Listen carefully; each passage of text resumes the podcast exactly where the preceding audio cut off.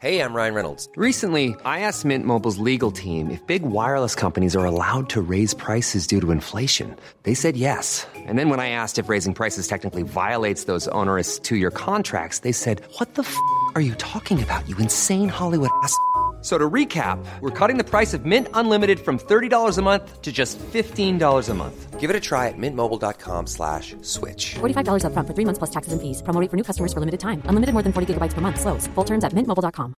I'm Sandra, and I'm just the professional your small business was looking for. But you didn't hire me because you didn't use LinkedIn jobs. LinkedIn has professionals you can't find anywhere else, including those who aren't actively looking for a new job but might be open to the perfect role, like me.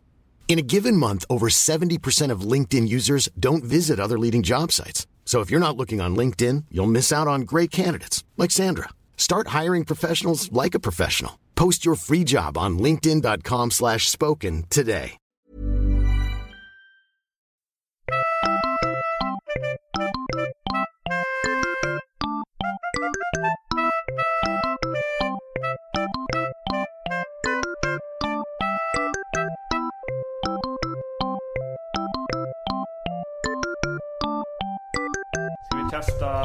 Testa, ljudet lite? Ska ha... Prö, berätta om eh, vad du åt till frukost i morse.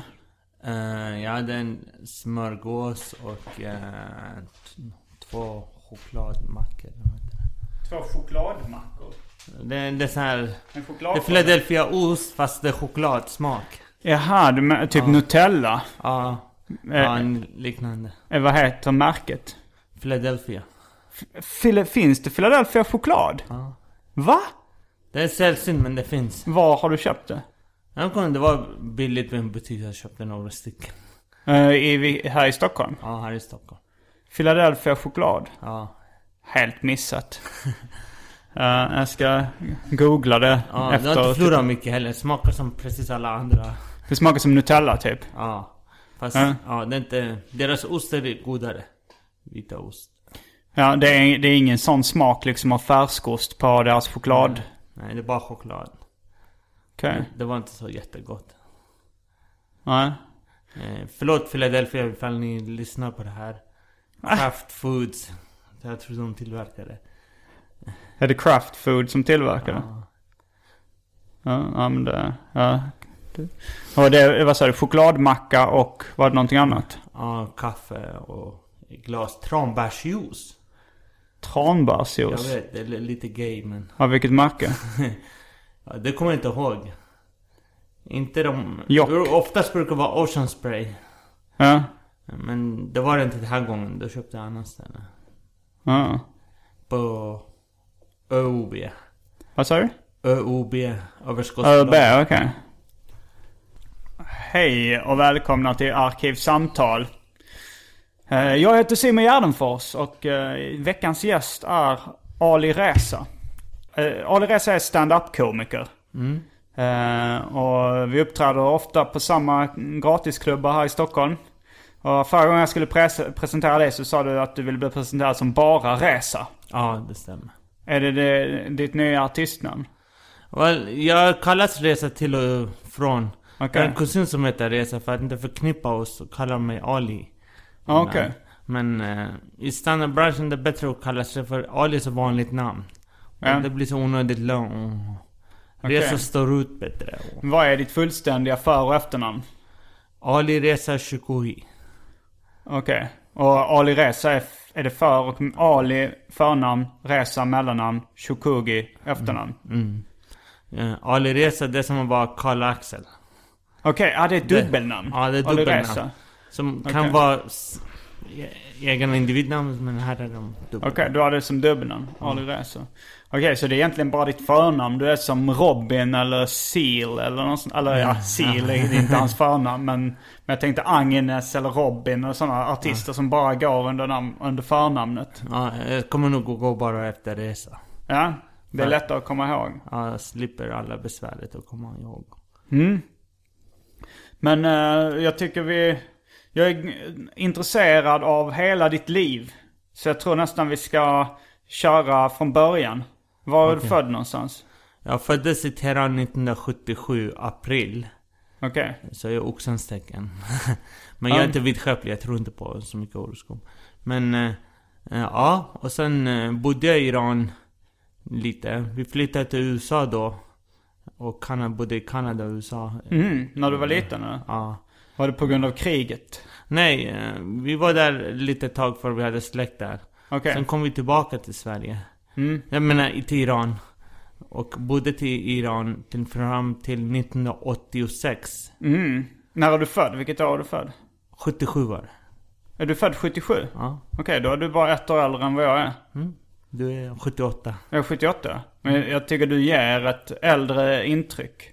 Ja. För att det inte ska låta som en förolämpning, säg ett mognare intryck. Ja, tack. Du är gullig. Men Mm. jag tror det är ärftligt. Och, och eh, det är som man är. Mm. Vissa... Ja. Och... eh, Var i USA bodde du någonstans? Väl, första vi gick, det var mest i Michigan och... Mm. Ja. Men det var väldigt kort tid. Det var knappt något år. Gick du på kindergarten? Nej, nej, nej. Var... Jag, jag var två år bara. Jaha, ja, ja, ja. Jag var med mamma och... Eh, eh, och släktingar. Mm. Och vi flyttade tillbaka till Iran. Det var en orolig tid i Iran då. Mm. Det hade blivit islamisk revolution. Okej. Och, och eh, friheten togs ifrån många vanliga medborgare. Som var, hade mycket mer öppnare livsstil. Mm. Så 1986 bestämde vi oss att flytta till Sverige. Då var jag nio år. Och eh, då flyttade vi först till Tyskland, sedan till Sverige. Och det var en helt ny upplevelse för mig. Uppleva västvärlden igen. Mm. Eh, Jag förknippar västvärlden med gummibjörnar. Alltså eh, Bamsetter från Haribo. Haribo, alltså de här go- godisgrejen. Det var den första godisen jag åt när jag kom till västerlandet. Mm. Vad jag kommer ihåg. Och eh, det var, fan de gör sånt. Så små goda björnar. Mm, det är jävligt gott. Jag, jag brukar köpa det också faktiskt. Äter du fortfarande mycket Ja. gummibjörnar? Jag, jag, jag, må, jag blir illamående i magen efter ett tag. Ja. Eh, så, men nu är det mest för eh, symboliken den har för när jag var liten. Men Goldbamser tror jag de heter på danska. Alltså, Det står för förpackningen ibland. Bamsetter står det ibland också. Det Bamsetter. var förstört den. Men eh, jag var så nyfiken på ditt liv eh, så att jag glömde det fasta inslaget vi har i den här podcasten. Som heter Välj drycken.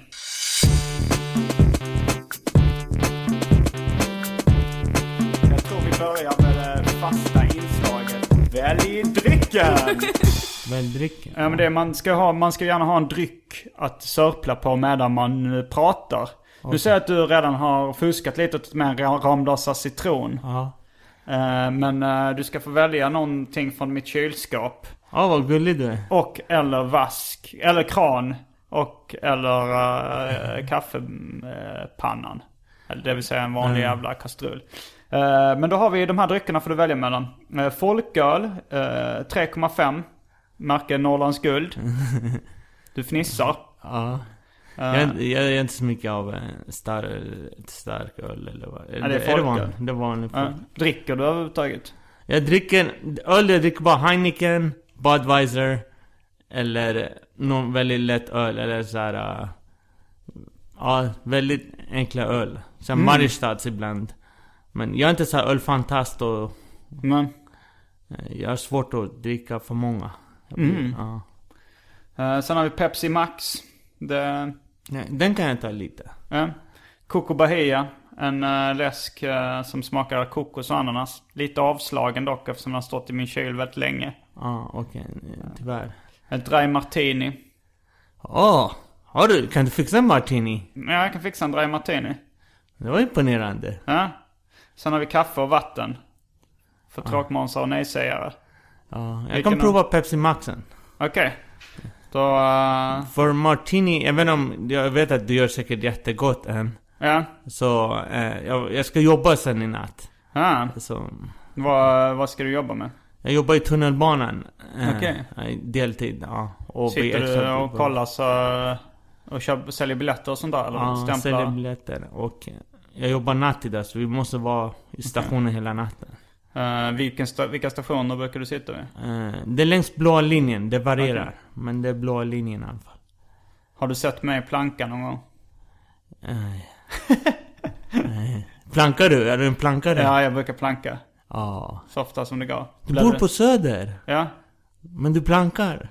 Ja, vadå? Ja, förlåt. Hur, eller vad, vad tänkte du? Att folk på Söder inte plankar eller? Nej. Du Jag tänkte trodde det var bara blåa linjen. Sa du? Trodde bara det var på blå linjen folk plankade? Mm. För att folk är fattigare där på blå linjen i Nej, allmänhet? f- jag tror folk plankar inte på grund av pengarna, för att de kan. Ja, så är det ju. Mm. Eh, nu, eller så här, jag började nog med att jag var ganska fattig, men sen så har jag vant mig. Och, eh, och nu plankar jag på gammal ren vana kombinerat med extrem snålhet. Ah.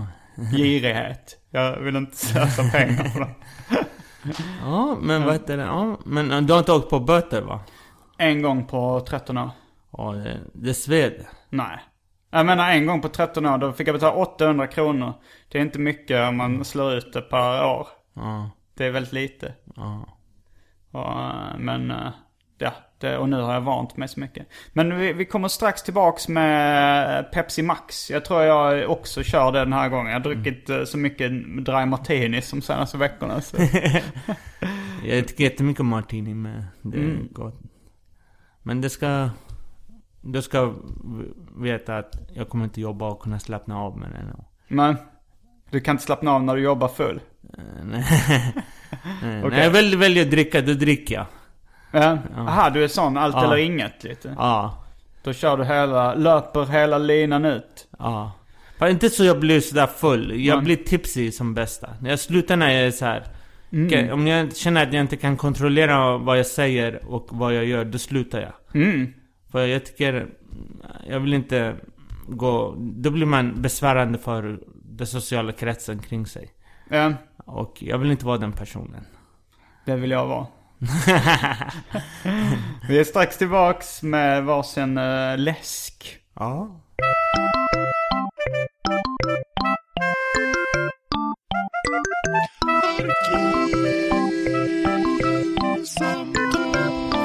Vad sa du för någonting? Är den på? Nu slår jag på den igen. Vi är tillbaks med varsitt glas läsk. Ja, tack så mycket. Du får ställa dig gärna på boken för annars dunsar det till. Ja, okej. Och även, bra nu att du håller armarna nere så jag tror det dunsar lite om man håller dem uppe på bordet. Ja, förstår. Men vad var det du just skulle säga? Eh, Ditt Twitterkonto? Ja, jag har en Twitterkonto. Eh, Den går på Reza Shok, heter Ja. R-E-Z-A-S-H-O-K. Okej. Ja, jag, jag följer dig där men eh, jag kommer inte ihåg riktigt vad du brukar skriva om. Nej, jag skriver lite annorlunda knäppa saker. Skriver du skämt? Skämt, mina observeringar och frågor. om Livet och samhället. Låter bra. Men eh, vi, vi ska ju fortsätta lite. Du, du har just, alltså varför åk, Det var oroligheter som, alltså så här kriget. Som gjorde att ni åkte till Sverige. Ja. Men ni åkte till USA för skojs skull va? Ja, då var det 70, glada 70-talet. Okej.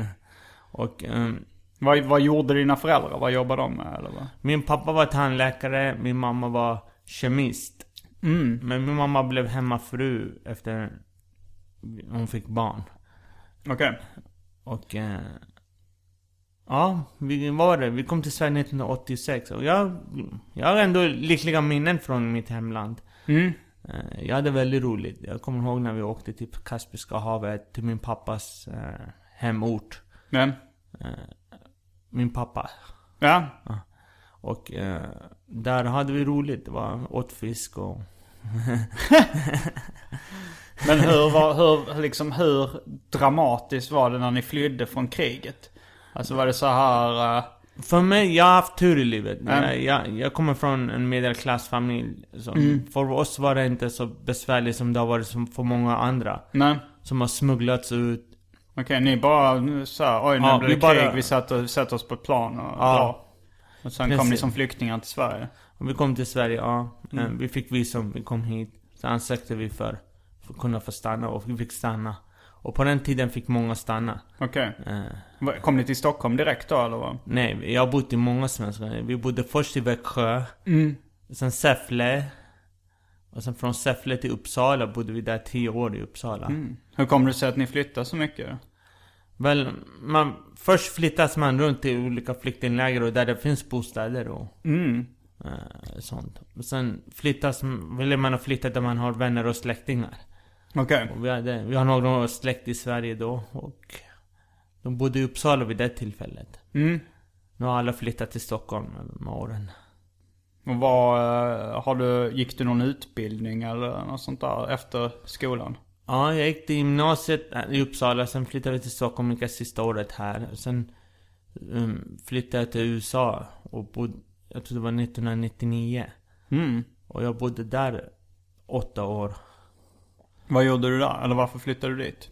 Eh, Jag gick dit för college, för att utbilda mig. Mm. Jag kom in på en sån här community college. Ja. För att bara lära mig engelska och sådär. Sen Okej. blev jag, hittade så många vänner där och tyckte så mycket om det. Vilken eh, stad var det? Eh, först var det en stad som heter Palm Desert. Det ligger i närheten Palm Springs om det är I bekant. Kalifornien eller? Ja, södra Kalifornien. Mm. Det är en golfstad. Ja. Och eh, det var jättevarma somrar. 40 grader värme. Vad jävlar. Ja. Spelar du golf? Nej, men jag fick en sommarjobb bara där på en golfbana. Mm. Eh, och eh, jag fick lite jobb här och där och... Mm, och Hade du börjat med stand-up redan då? Nej, jag började stand-up i universitetet. Nej, därifrån gick jag till en universitet. Mm, du började med stand-up i USA alltså? Ja. Okej. Och- Och du hade kollat på amerikanska ståuppkomiker då innan? Ja, jag hade sett. Och det var lite... Jag har alltid tyckt om stand-up. Jag har alltid skrivit skämt. Okej. Fast jag har inte gått och levererat. F- Fanns det stand-up i Iran? Nej, Det, det finns det nu, Okej. men det är så begränsat. Du vet. Mm. Iran är ändå något av ett tredje världsland. Mm. Och eh, folk vet, måste försörja sig först innan Mm. de kan våga vara roliga. Ja, men, men så är det ju de flesta, alltså som uppträder på gratisklubbarna där vi kör i Stockholm. De har ju inget jobb eh, vid sidan om. Eller de, har ju, de måste ju ha ett jobb vid sidan om. Eller så är det ju ingen som försörjer sig som det. Då, borde, då borde ju ändå kunna vara på samma sätt i Iran. Fast, fast så är det, alltså så här, det är ju nästan alltid i rika länder som sådana här Ja men det finns nästan bara serietecknare i liksom rika länder till exempel. Ja, för det finns en marknad för det. Folk Mm. har råd att köpa det. Det finns en... Det är tillräckligt med pengar som cirkulerar som... Det finns Mm. intressen för sånt. Folk har tid med sånt. Det är ju marknadsekonomi. Allting som går att sälja, så gör de det. Mm. Ja, och... eh, Men ja, på universitetet började jag... Vad, vad studerar du på universitetet? Jag gick i filmskolan där. Filmskola? Okej. Ja. Film och stand-up har alltid intresserat mig. Mm. Det har varit mina två passioner. Och film började när jag var liten för min mamma skulle få tips på mig. Mm. Satte hon på filmer. Så Okej. kunde jag sitta lugn och snäll pojke och titta. Och det väckte intresset för mig. Och sen i årsåldern, jag kunde alla filmskådespelare och regissörer och... Jag hade lärt mig alla, du vet, små detaljer om filmer och sådär. Så jag har... Det är min största kunskap om filmer. Om du frågar som en särskild film så kan jag de flesta. Kollar du fortfarande mycket på film? Så mycket jag kan. Vilken genre är din favoritgenre? Uh, jag tittar på allt möjligt. Jag har inte favoritgenre. Jag är... eh, Du kollar på romantiska komedier? jag, jag, jag gillar... Den om, jag tittar väldigt mycket på romantiska komedier för de är så lättsmälta. Ja. Och jag behöver inte tänka så mycket på det. Jag bara... Men du, du, du tycker lika mycket om krigsfilm som eh, action och, Ja. och komedi? Ja. Exakt lika mycket? ja. Okej. Inte exakt men jag, jag föredrar vissa drama. Mm. Eh, och jag väljer, jag väljer film efter regissör, inte genre. Har du någon favoritregissör? Eh, Martin Scorsese är en favorit. Mm. Och sen är det Michael Mann. Ja. Eh, är du bekant med dem? Michael Mann känner jag igen, men jag kommer inte ihåg. Scorsese känner jag till, men eh, Michael Mann, vilka filmer har han gjort? Vilka, Eh, han var producent för Miami Vice filmserien på TV. för vilken film? Miami Vice. Miami Vice, okej. Ja. Men producenten gör väl inte så mycket förutom att skrapa ihop pengar liksom i filmbranschen? Ja, du, det beror på... Vissa producenter lägger sig väldigt mycket i. Men har han regisserat film också, Michael Mann? Ja, sen dess han har gjort Den Sista Mohikanen, han har Mm. gjort Heat. Han har... Okej, men då så ser jag ändå en röd tråd att det är maffiafilmer som kanske är din favoritgenre. Ja, det, du slog... Jag tänkte... Det är inget jag tänker runt och tänker på, men Nej. du har rätt. Men- Nu när jag själv tänker efter att gangsterfilmer eh, slår en not hos mig, du vet. Mm. För att eh, de har lite av allt. Ja. De har våld, de har kärlek, de har familj. Nu när jag tänker efter så har du också en lite så här Sopranos-aura. Alltså så att man skulle, din karaktär skulle inte, det skulle ändå passa in i Sopranos-källaren där på något sätt. Det beror på kanske att jag sett så mycket gangsterfilmer så att det infiltrerar in inte min undermedvetna. Ja, kanske det. Ja. Det, för jag har inget gangsterliv. Mitt Nej. liv är ganska tråkigt jämfört med dem. jag behöver inte se över axeln och jag har inte varit vittne till något. Nej. Men... Eh, Ja men det, det din, eh, din lite look och kroppsspråk och sånt känns lite Sopranos-aktigt på något sätt. Ja, tack. Jag tar, jag tar, det, jag tar det som komplimang för... Eh, Jag, jag, jag visst charmas av den livsstilen de har. Jag alltid undrar hur de personerna lever. För de le, verkar leva väldigt gott. Men det är också personer som ser över sin axel hela tiden. Ja, jag tror det är rätt jobbigt att vara... Ja. Alltså jag har sett Pusher-filmerna. Mm, De här ja. danskarna. Där känns det som att man får en ganska... Den bilden, jag har ju ingen aning, men den känns som en väldigt trovärdig bild av en kriminells vardag. Och det verkar ju så jävla besvärligt alltså. Det Ja. det är, det Det är ena med det tredje. Vad sa du? Det är ingen lätt livsstil. Och Ja. jag tror inte en person som inte har fötts i den kretsarna skulle fixa av det. Nej, jag tror det- de som personer som jobbar med inom gangsterliv Mm. och maffia De föds inom det. De kultiveras genom sina föräldrar för de har den livsstilen. Mm. Och just Jag bara tittar på gangster maffiafilmer sedan jag var liten. Det är därför det har gått i mitt system. Men Och jag tänker absolut inte på det. Men du, är du är inte första som nämner det. att du känns... eh, Ja. För kanske jag har fått mycket av mina principer från dem också. ja. Kräva respekt och ge det... och ge respekt tillbaka, det är lika viktigt. Eh, Folk blir arroganta och glömmer att i och med att du får res- respekt så måste du ge lika mycket respekt tillbaka. Jo, men jag menar... eh, vad gör du ifall folk, för alltså så här, mafiosos, de skjuter ju folk som, eh, som inte visar respekt. Vad gör du ifall de inte, ifall folk inte, alltså så här, kräva, då måste man ändå ha något att sätta emot. Jag tar reda på om de har flickvänner. Eh, Och eh, sen gör jag inget åt det. du avföljer inte ens dem på Twitter. För jag kommer ihåg eh, när, vi, när vi var på någon comedyklubb och du eh, gick fram till någon, eh, en man som hade avföljt det på Twitter. Och tog upp det på något lite så här, lite lätt hotfullt sätt så här, du, du högg mig i ryggen, du, du avföljde mig på Twitter. Sa du till honom och, och det, var, det kändes också som det här att det var en, en liksom, brist på respekt. Att det var en kränkning. Men jag säger så här, Twitter är inte så viktigt för mig. Eh, för jag har bara, jag har bara 250 någonting medlemmar, jag kommer inte ihåg. Ja, det Men, kommer nog bli eh, med men- efter att ha varit med det här. ja. Följare. Men det beror på att, vad heter det, eh, det är ett jättebra tecken att se hur med andra människor ser på en. Ja. Eh, person, vissa personer jag känner väldigt nära personligen, Mm. som är på Twitter och inte väljer följa mig. Ja. Det känns lite konstigt. Mm. De menar absolut inget med det. Men, Det är inget de tänker på, men det är så jag ser på det. Men eh, jag, jag tycker om dem precis lika mycket som förut. Det är inte sådär att jag går och jagar följare. nej.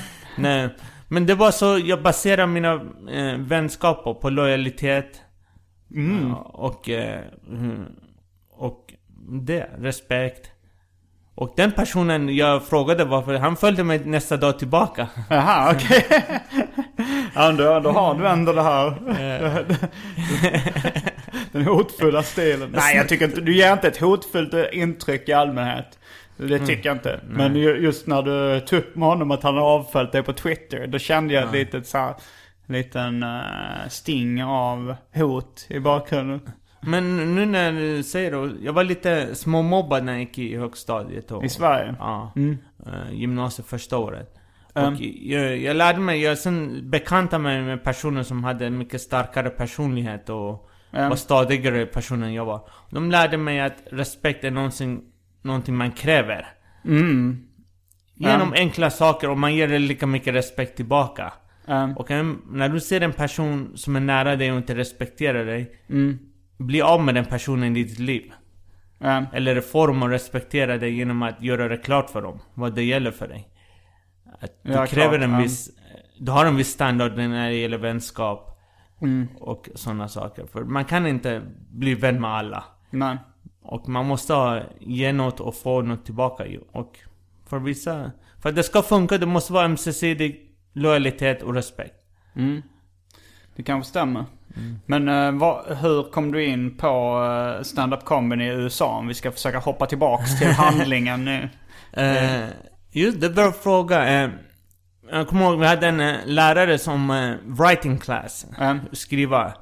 Han sa att det är jättebra att vara komiker när man skriver. Mm. Många författare provar på det. Okej. Och jag, jag hade tagit kursen för att få poäng men det slog nog. Jag har alltid gillat stand-up ändå så jag gick och han var, kom till universitetets kafeteria. Varje fredag kväll har vi så open mics. Ah. Och sen gick jag en kväll bara. Och första kvällen var jättelyckad.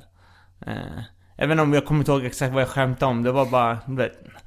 Eh, du vet, det vanliga, första komikern brukar skämta om sexliv och du vet, singel, vara singel och eh, det där. Och, men det gick hem hos folket och eh, jag började göra det mer och mer. Sen började jag uppträda på lokalpubbar och sådär i den universitetsstaden.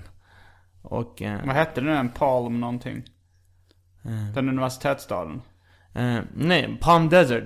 Palm Men Desert. jag flyttade därifrån. När jag började, det var transfer eh, till universitet. Okej, och vad var Det det, var- för stad? Det var Long Beach sen. Okej. Och det var en... Så du uppträdde på småklubbar, pubbar i Long Beach då? Ja. Men hur, liksom försörjde du dig genom svensk TSN då som du kunde liksom få över eller? Eller hur? Hur fa- finansierade du din USA-vistelse? Väl, jag fick, jag fick studier från hjälp från CSN. Okej. Och eh, jag jobbade arslet av mig där. Ja, med vad? Eh, universitetsjobb. Vad är det? Eh, jobba i kafeterier, restauranger. Jag till och med jobbade svart där. Jag fick inte ha det, jobba där på grund av mitt studentvisum. Men för att kunna ha råd att plugga där. Jag var så driven och färdig, göra färdig min utbildning. Mm. Så jag jobbade som diskare i restaurang. Eh, jag jobbade i en glassbutik, en känd glasskedja som heter Baskin Robbins. Ja, ja, ja. Och eh, jag la på mig några kilo där. På Baskin Robbins. Jag Då var jag riktiga Tony Soprano utanför glassbutiken. Here, you want a popsicle? Jag har också jobbat med att sälja glass faktiskt. Ja. Det, när jag bodde i Lund så jobbade jag extra på glasskulturen i Lund hette det så. Och det är jättebra erfarenhet. Och det med universitetet, plugget, man lär sig leva med minimala inkomster. Det är det vad man verkligen lär sig. Man lär sig av livet. Själva studierna i universitetet, det, Det var inte så bra. det, var, det kom i andra hand. Ja. Och, eh, men det var en jätte, en av de bästa upplevelserna jag varit igenom. Jag lärde mig så mycket, jag fick många vänner som jag fortfarande har kontakt med via Facebook och e-mail och sånt. Trivdes du i USA? Ja, jag trivdes. Men det, det berodde mer på att var jag hamnade och Ja. vilka jag var med. Jag tänkte, hur kom det sig att du flyttade tillbaks till Sverige sen? Väl, efter plugget så hade jag arbetsvisum från år till år. Ja. Och man måste bli sponsrad för att kunna få permanent arbetstillstånd. Mm. Vilket jag inte lyckades få för att jag jobbade också deltid som skådespelare, som Mm. film. Jag gick i filmskolan. Okej. Så Och- vilk, var du med i några filmer eller pjäser eller något sånt då? Jag har varit faktiskt i några Hollywoodfilmer. Några Hollywoodfilmer? Ja. Vilka då? För jag har en kompis som jobbar i Hollywood, han har- känner agenter. Han tipsade mig vem jag skulle kontakta. Mm. Och jag gjorde det och den här killen skickade mig tips vad jag skulle gå audition provspela. Så jag har varit i en avsnitt av eh, Entourage. Ja. Ja. Eh, och jag spelade jude faktiskt. Ja. I en synagog. Som, Ja. som blir irriterad på det här eh, J- eh, Jeremy Pivens karaktär. Mm. Ari Gold. Ja. Jag har, inte sett, jag har inte sett så mycket Entourage. Ja. Jag, bara, jag känner till vad det är men... Eh, ja, det var roligt. Och sen var jag i filmen Ocean 13. Aha. Vad spelar du? Eh, jag var en sån här casino high roller. Ja. Men vi Har du var mycket repliker? Nej, nej, nej. För repliker i en Hollywoodfilm, du måste ha agent. Okej. Alla agenter i Hollywood reserverar alla repliker. Roller. För sina egna medlemmar. Det är så här. det- Hollywood är väldigt stort politiskt system och business system. Ja. Så Men du sa du kände någon som hade en agent eller? Ja. eh, Som hade kontakter med castingen. Ja. Och han skickade mig vad jag kunde provspela eller bara dyka upp. Vad jag skulle dyka upp för att vara statist. Så ingen av dem var talroller sådär. Det var bara synas i bakgrunden och gå omkring där och extra som de kallar det. Ja, det... Men jag såg eh, på Facebook nyligen att du var med i någon reklamfilm för online-pizza eller vad det var. Ja, eh, ja eh, det var, gjorde jag den här sommaren och... Ja, jag gjorde reklamfilmer nu i Sverige. Har du gjort, vilka reklamfilmer har du varit med i övrigt?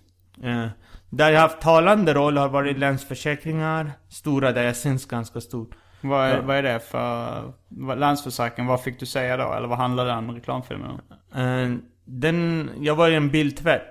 Så kommer Felix Hangren och med sina kläder. Okej. Han ville tvätta sina kläder i bildtvätten. Ja, Och jag låter inte honom göra det. Okej. Då säger han att vadå, för läsningsförsäkringen får vi göra allt möjligt. Och får vi inte göra här. Och jag är sån här som du vet, eh, så här, eh, nu med invandrarbakgrund som jobbar där, så bara, vad fan pratar han om? Står där och så här. Det var det komiska. Ja. Ja. Och eh, Konsum har jag gjort. Det här, online pizza. Nu sitter det alltid i bakhuvudet, men det är fem, sex stycken totalt tror jag. Har du en E IMDB-sida? Förlåt? Har du en International Movie Database? Ja, eh, jag finns på den. Det Eh, finns på den? Ja. Och där står det entourage och det eller? eller? Ja. Har du varit med i några svenska filmer? Alltså, Ja, eh, jag var med i både i Män som hatar kvinnor. Eh, Ah. Den svenska versionen. Ja. Har du en talande Nej, eh, ni kanske ser mig i början när eh, Mikael, hans karaktär, går in på hans kontor. Han har så här, eh, han är ju journalist. Mm. Han går in på sitt kontor. Och på väggen hänger det en bild på hans tidigare gamla tidningar han har gett ut. Eller Mm, då, ja. Gamla nummer. Och jag finns på bilden, står med armarna i kors. Eh, på en av bilderna där. Mm. Så man kan se mig i bakgrunden på bra länge. Men det är ett foto typ? Eller Nej, det bara var ett foto. Ja. Det var ett foto, så jag ser inget. Och det på den amerikanska versionen, det var David Fincher som regisserade. Ja. Det är en av mina favoritregissörer, så det var en riktig nöje att vara med i samma film som han regisserade. Var du statist då eller? Ja, bara statist. Mm. Eh, Och eh, jag har ingen agent, därför kämpar jag mig fram. Men Och eh, Men du är, du är liksom skådis. Är det ditt... Uh, det liksom, hade du helst velat vara regissör eller skådis? Alltså om du men får jag har regisserat, jag, gör, Aha. jag har gjort pjäser och Mm. små, regisserat små, men I Sverige eller? både i Sverige och USA. Ja. I samband med skolan och efter och jag har gjort, jag har gjort ett par kortfilmer. Mm. Och grejen är, det är så mycket bakom en film. Även Ja. en kortfilm. Det är minst tiotals personer för en liten kortbudgetfilm för att det ska gå ihop. Ja. Och man måste ha sammansvetsa team, crew bakom Mm. kameran. För att allting ska funka. Och det är svårt att få. Ja. När man väl får det så rullar allting ganska snabbt. Man Mm. måste ha så här produktiva vänner och kretsar som får igång projektet. Mm. För annars kommer det inte gå ihop. Det är som ett kortspel. Allting måste gå rätt i början och pengarna, alla har tid att ställa upp, utrustning, lokal, tillstånd. Men, Sk- Förlåt? ja. Lokal tillstånd, skådespelarna. Ja. Ja, och när man jobbar i oprofessionellt sådär, det var svårt. Mm. För, men då måste man boka skådisen. Eh, några månader och ge dem full lön. Ja. Så att de kan ställa upp när man behöver dem. Ah, ja. Eh, så det, det är kämpigt, men eh, jag jobbar på det. Det är någonting... Har du någon ny film på, eller pjäs på gång liksom som du... Eh, Just nu har jag ett manus på gång som jag försöker få den producerad. Mm. Den har en vän läst, en god vän till mig Mm. läst, Aron Flam. Ja. Och han gav tips hur jag kan förbättra det. Så jag gör förbättringarna karaktärerna och, och sen lämnar jag in den så får jag se igår. Ja, vad, vad handlar den om? Väl, det handlar om det här äh, andra generations invandrare i Sverige. Hur de går från vanliga stereotypa jobb Ja. till professionella yrken. Okej. Och det är det jag vill ge en bra bild av att det finns många invandrare med professionella yrken som kommer allt mer i systemet och, och det är inte alltid pizzabagare och bussförare och... Men är, det, ah, men är det inte första generationens invandrare mest, alltså som kanske har... Alltså tänker du så ifall det är någon som är till exempel tandläkare i, i Iran och sen flyttar till Sverige och börjar som busschaffis. Ja, det händer ju tyvärr. Mm. Men... Eh, I min släkt är många tandläkare. De har lyckats öppna egna kliniker och sådär. Men man måste vara på. Och har man Mm. ambitionen så fixar man allt i Sverige. Det finns verkligen möjligheter. Men jag tänkte Ja. eftersom du är ju själv första generationens invandrare väl? Eh, ja. Men du ska göra filmen om andra generationens invandrare? Eh, ja, första och andra. Okej. De som kom hit som små, men har nu kommit i, in i professionella yrken. Mm. Och det handlar om en killes personliga liv, liv hur han går, en, går igenom en transition i sitt liv. Mm. Går och jobbar som restaurang, han har ambitioner att bli arkitekt. Mm. Och hur saker går till honom och hur, vad han förlorar och vinner under på vägen tills han blir en arkitekt. Mm.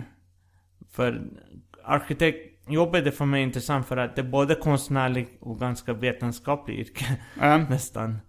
Och eh, de har det kämpigt också. Ja, det kan jag tänka mig. Ja. Men eh, hur, när var det du började med stand-up? Hur länge har du hållit på nu med stand-up? Men första gången någonsin var 2006. Okej. Och, det, och det var i USA? Ja, det var i Long Beach, USA, min universitet. Sen dess gjorde jag några år, sen flyttade jag till Sverige. Jag Mm. gjorde inget i början med en gång. Då var jag upptagen och fixa jobb och lägenhet. Mm. Och sen när jag väl, det var ordnat, 2008 Så började jag första någonsin gången på Big Ben. Okej. Och eh, sen gick jag till Bungie. Ja. Men villkoren för Bungie comedy är ju att man ska inte ha uppträtt innan. Man ska vara helt nybörjare. Ja. Men jag ljög. Gick det bra då? Ja, jag kommer, jag tror, jag kommer ihåg att jag kom på fjärde plats. Mm. Det var jag kommer ihåg. Men... Men det var en, en i juryn, jag säger inte vem, som förstörde det för mig. För hon avbröt eh, mitten av min akt. Va? Ja. Varför det? Vad, sa, vad gjorde hon? Sa hon bara... Ja, jag jag hade en... Jag brukar ha lite längre pauser på min akt. Ja. De som har sett mina... Jag står stilla och säger inget ibland. Mm. Men det är en del av min akt. Ja, det är rätt effektivt. Ja. Det skapar en viss stämning. Ja, tack. Ja. Och det är min stil där. Och Mm. eh, hon... Jag tror hon missförstod det. Hon menade absolut inget illa. Men, Och eh, hon avbröt. Ja, då var det med det då. Var det allt du hade att säga. När hon väl gjorde det där avbrytningen, då var det svårt att fortsätta efter det. mm. Så jag bara tappade lusten helt efter den här. Och för jag var inte klar. Hon missförstod bara att det var min naturliga paus. Mm. Eh, för jag brukar säga tack efter när jag är klar, så folk vet att jag, det är klart. Ja. Tacka för mig. Och, eh, men eh, det var ändå jättebra upplevelse. Jag fick jättebra tips. Det var första gången jag träffade Anders Selin där. Han var jättebra hjälp, hjälp till mig. Ja. Han gav sina tips. Och sen har det bara fortsatt. Mm. Men jag är inte mainstream komiker. Nej, jag hade, det var någon som sa att du har blivit, eller det har jag märkt också, att du är något av en comedians comedian.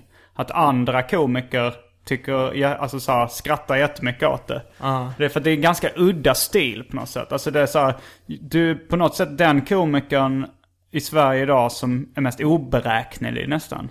Alltså det kan komma nästan, för det är därför jag gillar att se på din akt, för att det kan komma lite vad som helst. Alltså så man kan verkligen bli överraskad och chockad. Och det, du tar rätt mycket risker på något sätt. Det, Ja, jag tycker, jag gillar att, det ger mig kick. Mm. Att vara edgy. ja, Och eh, det är inget jag tänker på sådär, det är undermedvetet. Och det är så jag är personligen, jag säger vad jag känner just då. ja, Eh, ibland, jag filtrerar det i huvudet, är det passande att säga det? I sociala sammanhang, inte på scen. ah, nej. Okej, det är kanske inte så passande att säga det här nu. Så jag väntar det till senare. Men på scen vet jag att jag kan säga det. Jag kan komma Okej. undan med mycket. För det är det jag funderar på ibland för, eh, eh, när du är på scenen. Ifall du, ifall du själv har koll på vad publiken tycker är passande eller inte. För ibland kommer det sådana liksom, grejer som känns så extremt opassande att säga. Ja, det skapar en absurd situation och Mm. eh, det finns inget absolut, absolut nej nej eller eh, någonting. Du, du stand-up är så öppet. Mm. Ingen kan säga vad är exakt rätt och fel. Men, Eh, man bara flyter på och ser vad som funkar och inte funkar. Och det är sant, man kanske går på någon mina här och där. Men- Och säger något opassande. Men man ska ha en generell regel att man ska inte skämta så mycket om religion, politik och ras. I Sverige? Eller? Generellt. För folk har inte beredda att hantera det. Nej. Och det finns som det mångkulturella samhällen överallt. Det är alltid någon ras som blir upprörd. Mm. Även om man äh, inte är rasist. Mm. Men tycker om att skämta om vissa stereotypa skämt. Man måste vara försiktig ibland. Så jag, jag undviker den där. det har jag inte märkt att du undviker.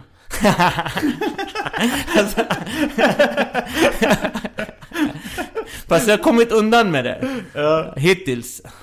Ja, Hittills. för mig- jag har för mig du hade någon, någon om kurder eller någonting. Ja, eh, jag bara gick på där. Jag bara Mm. gick på där. Och... Jag vet inte vad som hände där, men det var inte något illa, absolut inget illa menat mot kurder. Nej. Men... Eh, nu, jag var där, jag sa att...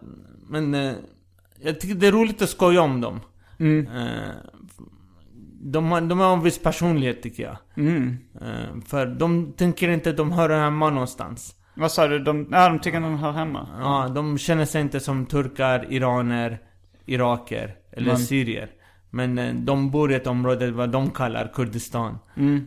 Och det, de, det, de står på andras tå också. För det är respektive länders gränser fortfarande. Mm. Men de väljer att kalla det Kurdistan. Okej. Och det har kommit med konflikt med mina kurdiska vänner. Mm. Jag ska inte gå in med på politik sådär mycket. Jag är bara min personliga åsikt. Eh, Att eh, vissa går och vet, kallar det östra och västra Kurdistan. eh, Men det är Turkiet och Iran och Syrien och mm. Irak. Och eh, det är så det är. Tills de får eget hemland någon gång. Ja. Men eh, hur mycket av det du säger på scenen eh, är sant? Hur mycket hittar du på? Hur mycket ljuger du? Eh, jag försöker inte ljuga. Men av mitt personliga liv så ljuger jag inte. Men du gör inte det? Nej. Men jag kanske överdriver lite för komikerns skull. Eh, för, att få, för att få den att bli rolig. Man måste överdriva lite. ja. Då gör jag det. Men Men du skulle inte kunna hitta på så här. eh, jag var nere och skulle köpa mjölk häromdagen och då tappade jag uh, påsen i marken så mjölkförpackningen gick i sönder.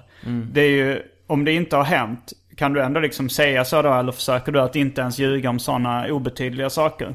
eh, det har hänt att jag ljugit för att vara ärlig. Eh, det har hänt, men... Mm. Det var en rätt rolig motsägelse. För att vara ärlig har det hänt att jag ljugit. Men det är på scen, det är ingen som, du vet... eh, Nej, nej, Ska där- du bakgrund kolla för om jag tappar mjölk? Nej, nej, nej. Gör det, det blir ännu roligare. du tog tid hit och gick och undersökte det där. det var någonting jag sa på scenen. Okej, jag ljög, så skjut mig. men, eh, men det är naturligt, det, ljuga, det är en naturlig del av livet också. Det, ja, det är ja. därför vi har lögn i vårt samhälle och system. Det är därför vi säger det, för att det är en del av vårt sätt att kommunicera. Mm, jo det är det. Jag har skrivit en... Jag har tecknat en seriebok om lögner som heter Lura mig. Och där eh, står det att en, en så kallad normal person ljuger två till tre gånger om dagen. Och det är helt, helt normala grejer liksom. Det är men klassiska om, om du blir bjuden på mat och, och de säger så åh vad gott det var. Eller om, du, om någon säger jag köpte en ny jacka, så åh vad snygg. Det är kanske en lögn om du inte tycker de är snygga. Men, men du är ju en total psykopat ifall du säger ärligt hela tiden. Liksom. Om du sårar folk genom överdriven ärlighet. Det är ju, det är ju inget... Normala människor ljuger liksom. eh, Om man är helt konstig ifall man inte gör det. Men, men jag vet inte, det är bara... Jag har tänkt på det själv på liksom stand-up-scenen. Hur att vissa komiker kanske kör en mer absurd stil liksom. Berättar om, ja det var när jag jobbade som sjörövare på bla bla bla. Alltså så här uppenbara lögner. Och vissa kö- kanske sätter, det kommer na- naturligt att bara köra liksom självbiografiskt berättande på något sätt. Men n- n- lögnen ska absolut, ja vad jag tycker, inte ta över skämtet. Men, Det ska vara till och en, som en krydda, som att göra den roligare. Men det ska inte vara hela skämtet. Förstår du vad jag menar? ja, Eh, du kan överdriva en små detaljer för att göra den ännu roligare. ja, Och saker som verkligen hänt. Men att rent av ljuga från noll, så här, punkt till punkt. Eh, så kommer att falla ihop. Du vet. Och Mm. du kommer inte komma ihåg alltid dina... För att du har ljugit dem. Mm. Man måste ha riktigt bra minne för att kunna ljuga sådär bra. Man kommer inte ihåg vad man sagt. Eh, Och eh, ja, det är min åsikt i alla fall. Men, vad är det, citat, största gigget, slutcitat, du någonsin haft? Så vilket är det största framträdandet du har gjort? eh, det kommer... Jag gjorde en gång en framträdande i slutet av Mitt i smeten. Det var någonting som gick i Scandic Malmen för några år sedan. Ja. Och eh, jag brukade vara veckans alliresa. Mm. Och eh, jag gick upp, jag gjorde en skämt, bara endast. En gick jag ner. Mm. Det var min citat, mina djupa tankar. Aha, ja. Och eh, i slutet av säsongen så fick jag uppträda för en halvtimme. Mm. Och jag kände att jag hade sån upp och ner på den scenen. Det var helt otrolig känsla. Det var en sån rollercoaster. Um, För jag fick publiken ner till att bara titt- stirra på mig så här. Vad fan snackar han om? Till att få dem att avskratta, gapskratta så här helt plötsligt. Och den rollercoastern har jag, har jag inte varit med på sen. Att kunna ta publiken ner till en nivå så att de hatar mig och sen får de att skratta senare. um, Så att eh, det, det, det var kämpigt men jag är glad att det, det fick mig att växa som komiker. mm. Att, och det är det vad jag vill säga med det här att man måste utmana sig som kom- komiker. Men- Man kan inte alltid bry sig om vad andra tycker och, och man kan, man kommer att steppa på tå, man kommer att göra folk ledsna och man kommer att vet, gå över gränser och sådär. Men det är vad det är. Och vet, man får ta det, det är stand-up. Det är, Men, jag fan men en av de första gångerna jag uppträdde kanske var på Maffia så sa du något sånt där att Jag fan mig det var du som sa det så att nu för tiden så gör du det mer för din egen skull än för publikens skull ja, det, det känns så nu för tiden. Det känns så att... Utveckla den tanken. Ehm, för att jag behöver få det sagt. Mm. Och folks uppskattande av det ger mig tillbaka på mig. Det speglar tillbaka. Mm. Och eh, visst är jag där också för att, för att de ska få roligt. Annars Mm. går jag inte upp. Annars uppträder jag hemma för mig själv. Um, Men var jag reflekterar på publiken och tillbaks på mig. um, Det är den jag uppskattar. Då vet jag att jag har gjort bra jobb. um, Och det känns som att snart jag får... För publiken går hem och de glömmer vem jag var kanske. Och, eh, men jag kommer att komma ihåg det. ja, ja, ja. Och jag kommer att ha tagit lärdom av det. Och eh, vilka skämt funkar och inte funkar. Folk kommer att skratta för stunden. Men det har hänt att folk träffar mig på gatan och känt igen mig på grund av min standup. Mm. Ja. Inte alltid väl bemött men Nähä, vad har du sagt då? vissa har tagit illa upp. Ja. Men vissa har haft jätteroligt. Mm. Jag träffade ett par som mannen tyckte jag var jätterolig. Hans fru gillade inte mig. Vad, har du något uttalat mål eh, själv med din stand-up eller? Eh, vad jag vill göra med den. Men, Ja, om du har något mål så här att... eh, jag vet inte, jag har själv inget uttalat mål. Men vissa kanske är så här... Inom, alltså jag vill eh, ha ett eget tv-program eller liksom. Men jag har lä- lärt mig mycket av amerikanerna. Och det är, en komiker i USA måste ha, för att vara framgångsrik måste ha gjort två saker. Uppträtt på Tonight Show Men, och fått egen sitcom. aha, ja. Det är vad amerikanska standarden går för en lyckad komiker. Eller gå in på film. Mm. Men eh, i Sverige, eftersom det är ganska ny och branschen är ganska liten Så har den inte utrymme för egen eh, sitcom-shower och så här, Tonight Show Men för mig skulle det vara att göra solo-shower kanske i Sverige Och eh, kanske om jag jobbar hårt på det, funderar och utvecklar en koncept Jag kan tänka mig gå jobba hårt för att få egen sitcom någon dag För jag är redan skådespelare och jag kan grunderna och jag har utbildningen Och eh, Jag hade gärna velat se en sitcom med det i huvudrollen. Ja, jag tycker det finns utrymme för det. Jag tänker inte ge några detaljer, jag har tänkt på det lite. Men jag tycker, vet, som Cosby var på 80-talet. Men, Jag tycker det finns utrymme på det för en utländsk familj i Sverige. men, ja i och för sig så skulle det vara. Ha, men har du familj? Eh, jag har ingen fru och barn. Nej. Jag för mig du, du brukar köra standup-rutin om att du har fru. Men det kanske du inte har? Nej, jag pratar om giftermål generellt. Ah, Okej, ja. Och hur min vän var gift och han blev toffel. Jag lär mig av andras äktenskap.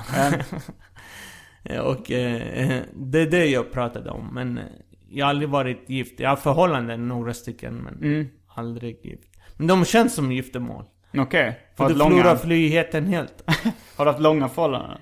eh, ja, på något år. Okej. Det är ett år. Ja, knappt det. Det, det säger inte, kallar inte jag så långt förhållande. Nej. Det är långt för mig. Okej.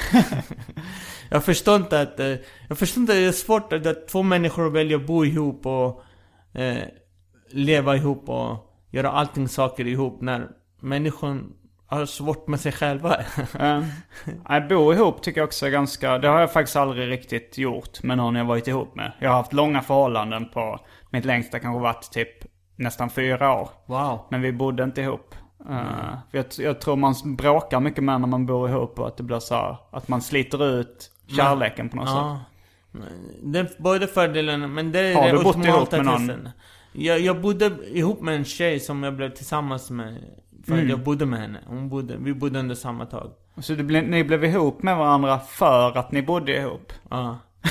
Nej men eh, jag... eh, I staterna så... Ah. Jag hade en lägenhet som jag hyrde ut rummen till. Ah, Det var ett sätt för mig att få billigare hyra själv. ja okej. Ja, och och eh, det var någon tjej som flyttade in. Mm. Och eh, Och då blev ni ihop? ja, hon råkade ha tuttar. Ja. Jag, är riktigt svin. jag vet. ja, den kommentaren kanske jag har hört värre från dig. Men, men eh, vilka, har du några speciella förebilder inom standup eller några favoritkomiker? Eh, Just nu är det Louis CK som är hetast. Ja. Och det går perioder. Kollar du på hans uh, sitcom också? Mm, Jag har sett stycken men jag har inte sett hela tyvärr. Eh, Jag vill gärna se den, jag har inte hunnit. men. Jag har inte kommit över Seinfeld än. Nej inte jag heller. Men jag kollade, alltså den här veckan som har varit har jag sett både Seinfeld och uh, si, uh, Louis, uh, Louis uh, den som heter Louis. Hans sitcom. Men, och den eh, är bra va? Ja, men jag gillar Seinfeld fortfarande. Jag skrattar mer åt Seinfeld det än är klassiker. Ja. Jag håller med. Seinfeld är en... Den går inte ur tiden. Och det är så mycket i den som jag kan relatera i mitt eget liv. Som Mm. Uncle Leo. Ja. Har du Jag en tror sån? många har en Uncle Leo i sitt liv. Särskilt våra iranier. Ja. För alltid vet, han sitter i rullstol nu men jag, jag har en farbror som alltid tog en i armen. Um. Och drog honom åt sidan i festerna så här. Så Ali! Won't you say hello? Nej, eh, du vet att du har en kusin som är tandläkare? Ja, ja, ja. Istället för att vara- arbeta i park som Uncle Leo. Jo, eh, jo jag, jag kommer från en, eh, en judisk familj på mammas sida. Mm. Där är det lite sån också. Som, jag hade en släkting som hette Paula, eh, Paula Gordon. Ja. Som hon pratade väl, hon körde också med det här skröt om att eh, hennes son var läkare. Det, Ja. Fred Allan Gordon är av någon anledning, det är min mammas kusin. Som återkommer i den här podcasten lite skrämmande ofta skulle jag nästan säga. Men det, hon har gjort påverkan i, sitt, i ditt Ja, liv. Jo, det han. Nej, men han, eh, hans mamma är då Paula Gordon. Och hon eh, är från Danmark. Eh, och pratar så här! pratar så här när hon dör! Och så, sa, tar, så säger hon Simon! Ja, du vet att jag har en son som är läkare! och det är ju det är så här, eh, eh, det är ju, ja, Fred Allan, jag känner till honom att han är läkare. Ja. Jag förstår precis. Jag tror mycket av persisk kultur och judisk kultur är så lik varandra. Ja, Särskilt med släktträff och möten och sådär. Ja. Jag har judiska släktingar som är gift med familjen. Ja. Och eh, eh, vi träffar dem lite då och då. De bor i USA. Och det är roligt. Det är, när hela familjen, släkten är ihop. Och det är så stereotypiskt ibland. eh, och eh, iraner och eh, judar generellt gillar att skryta om sina barn. Det gör de kanske. Ja. Eh, men jag undrar lite om eh, när du började med stand-up då på, var det på, det var på 90-talet eller? Nej? Nej, När det var- 2006. 2006. Vilka, vilka var dina förebilder då inom? Vilka var favoriter? Jag presenterades till stand-up genom Eddie Murphy och Richard Pryor. Okej. I den ordningen eller? Ja, nej, först Eddie Murphy. Mm. Jag råkade se Raw och jag tyckte den var fantastisk. Mm. Även om jag inte förstod alla skämt. Den?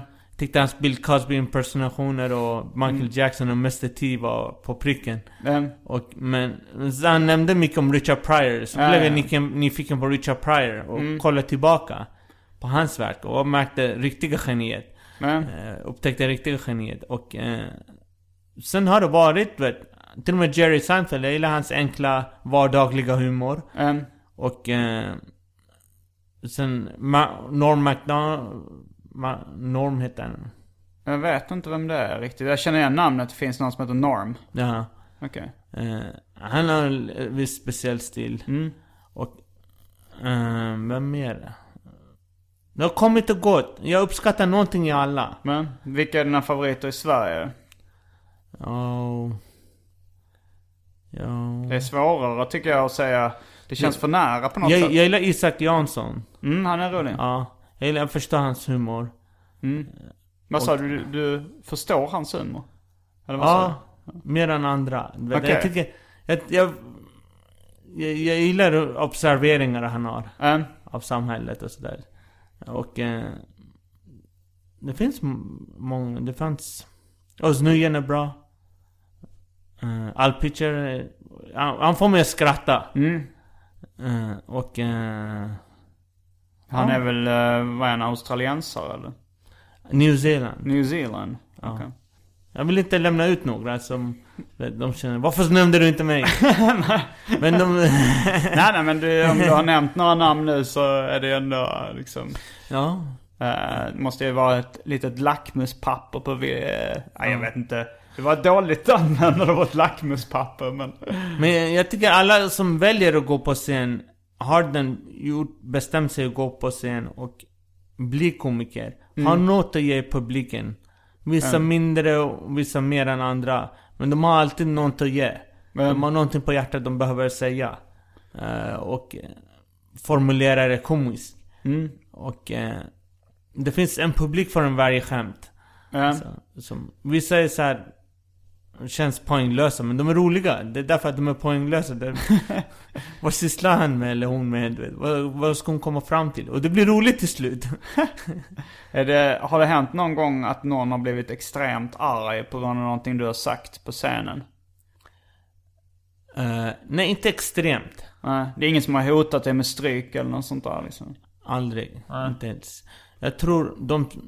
Jag har kanske haft tur. Ja, Mm, Kanske. Men... Eh, jag känner av publiken när jag börjar gå för långt och jag byter bana. ja. När börjar stämningen bli hotfull. Antingen gå ner eller försöka tona ner det eh, en grad. Kan du njuta av dålig stämning? Alltså jag tänker ibland när du har tagit ner publiken och det är så här lite dålig stämning. Så står du kvar bara så helt tyst. En, Och, och det, blir liksom, det blir roligt efter ett tag för det blir så dålig stämning. Men eh, en gång blev det på Big Ben. Jag drog ner publiken till en nivå. Jag bara, vet ni vad? Ni tycker inte om min stand-up. Och det är kämpigt för mig att stå här uppe och dra skämt som ni inte uppskattar. Men jag vet vad jag ska göra. Jag ska tortera er. Jag ska fortsätta att säga här. Även om det dödar mig, jag ska ta med mig ner, er- ner med mig. Och jag bara fortsatte några minuter till och bara helt tyst publik och bara... För jag vill tortera er. Men, gör, men njuter du av det själv då liksom? Jag hade roligt. Ja. Jag bara, ni kommer, jag vet att ni inte kommer skratta, för ni är inte rätt publik för mina skämt. Jag har kanske sagt fel saker och gjort bort mig. Men eh, det är min hämnd på er. Vad, då, vad blev liksom, vad, hur blev det sen då? Det var bara, du gick av efter dina Alltså, fem minuter, fick De ingen klappade applåd. när jag gick av. och eh, då skrattade de, det tyckte de det var skönt. Men eh, det var min hämnd på dem. Då kom jag lugnt och satte mig ner och fortsatte dricka min öl. Mm. Och så. Men jag har aldrig blivit hotad att få stryk. Man, Jag säger 8 av 10 så kommer alltid folk och säga att de har uppskattat mina. Ja, skämt. Du ska inte köra ikväll på Mafia då? Du ska... Nej, jobba. tyvärr jag jobbar natt, ja. Mm. Så, och jag var inte bokad att köra heller. Men, Så jag har kört många gånger i rad och så jag ger lite paus. okej. Och kommer tillbaka senare och kör igen. Mm. Men eh, ni är alltid välkomna. Jag brukar köra på Mafia Comedy. Mm. Både den som kör på lördagar och tisdagar i Östgötagatan. Ja. Under Bara Bar. Och den som går på Baras backe Mm. torsdagar. Så om ni är nyfikna kan ni komma dit och se om... Ja, men, jag, jag blir... Jag gillar det. Om jag blir... Om ni hatar mig eller älskar mig. Mm. Eh, jag uppskattar båda för att... Då har ni i alla fall tänkt på mig. Mm. jag har påverkat ert liv och eran psyke. Ja. Jag finns i er psyke. Ja, nej, där är ju jag, jag ganska regelbunden numera också på Mm. Mafia Comedy. Och även eh, Lisa som var med förra veckan Ja. I podcasten. Jag, jag gillar din humor också. Ja, tack. Det, Det är torrt. är det, ja, jag kan väl leverera ganska torrt. Ja, det är din stil. Det är din stil. Vad, jag har lite undrat över vad torr humor är. Vad är definitionen av torr humor? Hur skulle du beskriva torr, alltså så hur skulle du definiera torr humor? att det slutar abrupt. Med en Okej. gång. Och ibland kanske han inte menade att vara rolig. Nej. Ja, det menar jag. Jag Ja. försöker ändå vara rolig. Eh, De är jätteseriösa när de säger det. De skrattar Ja. inte själva. Och det slutar ibland abrupt. Okej, det som på engelska heter deadpan delivery. Ja. Så jag kunde säga att det är torr. Ja, det är vad jag uppskattar, eh, tror vad torr är. Um, För det, det är svårt att sätta fingret på exakt vad saker är inom stand-up. Men det finns ju toaletthumor, det finns torr humor, det finns svart humor. Svart humor är någon som råkar illa ut. ja, Om du, man- om du skämtar om folkmord, om du skämtar om diktaturen, folk har dött och råkat illa ut. Det är svart humor. Om du kan vända på det sarkastiskt och göra ironi eller humor av det. Men torr humor, det... Det slutar abrupt. Det är kort och oförväntad och... Man får ta den för den är. hur, hur skulle du beskriva din egen humor? Om du skulle Eh. ha, använda sådana termer. Eh, observerande och knäpp. Det var folk har sagt till mig. Ja, jag, ja. jag har inte analyserat mig själv. Jag brukar inte filma mig själv och gå igenom mina gamla. Det som har hänt, hänt. Ja. Och jag orkar inte gå igenom och se vad jag gjort för fel och analysera mina publikskratt. Jag bara... Men på något sätt eh, det här med att folk brukar säga att du är knäpp. Ehm, jag kan ju på något, alltså så här, jag skulle ju inte säga att du är psykiskt sjuk på något sätt. men, du är ändå, men du är ändå en udda typ på något sätt. Ja. Eh, är det någonting du reflekterar över själv? Alltså så här, att känner du dig som en outsider eller så här som en udda typ? Eller känner du dig som alla andra?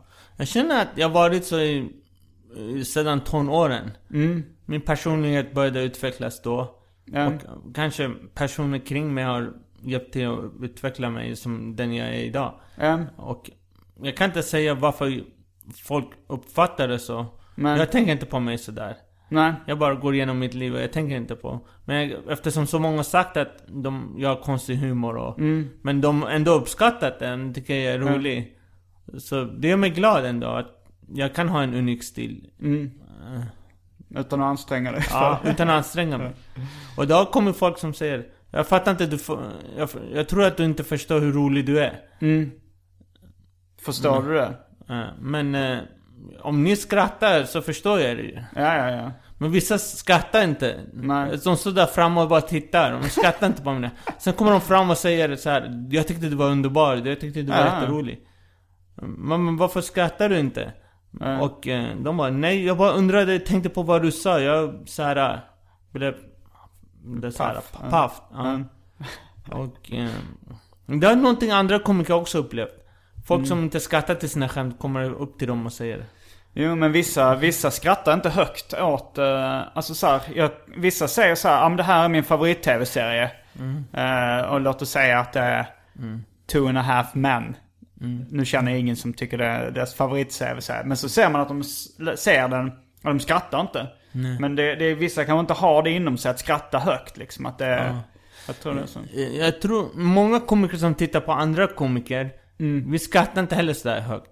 När jag tittar på andra komiker, det känns som att jag inte skrattar åt deras skämt. Det känns kanske, de tycker jag är arrogant, jag aldrig skrattar till dem men förväntar att andra ska skratta åt mig. Nej.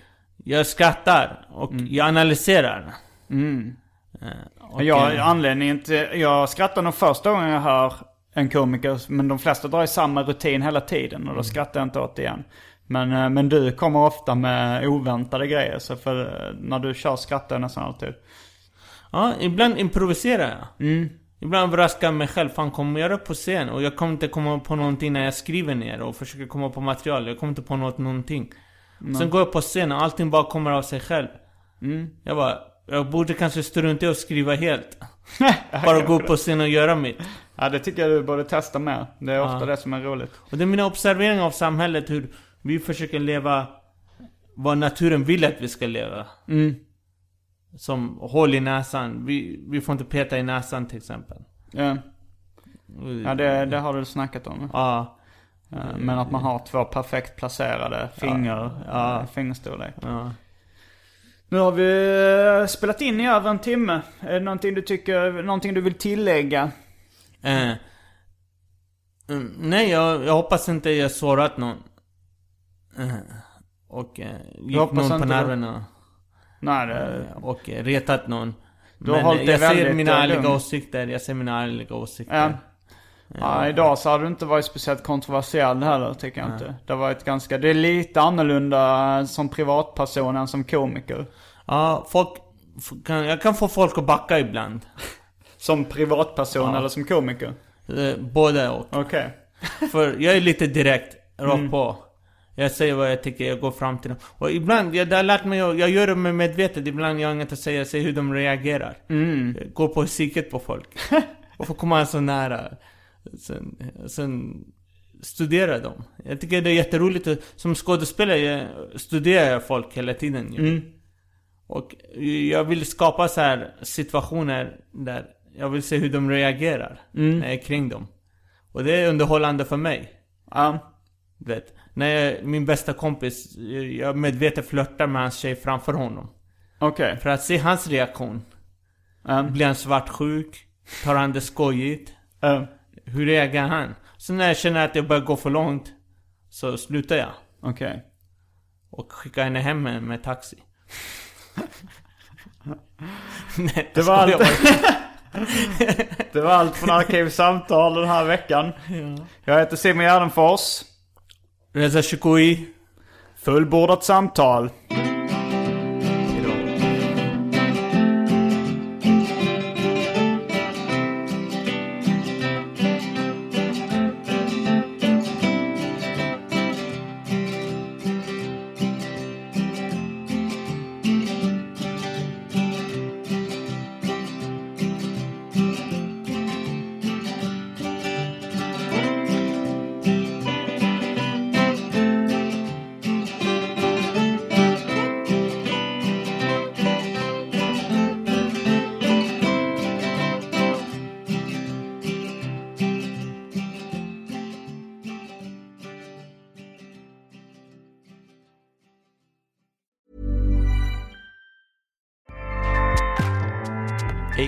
Powers the world's best podcasts. Here's a show that we recommend.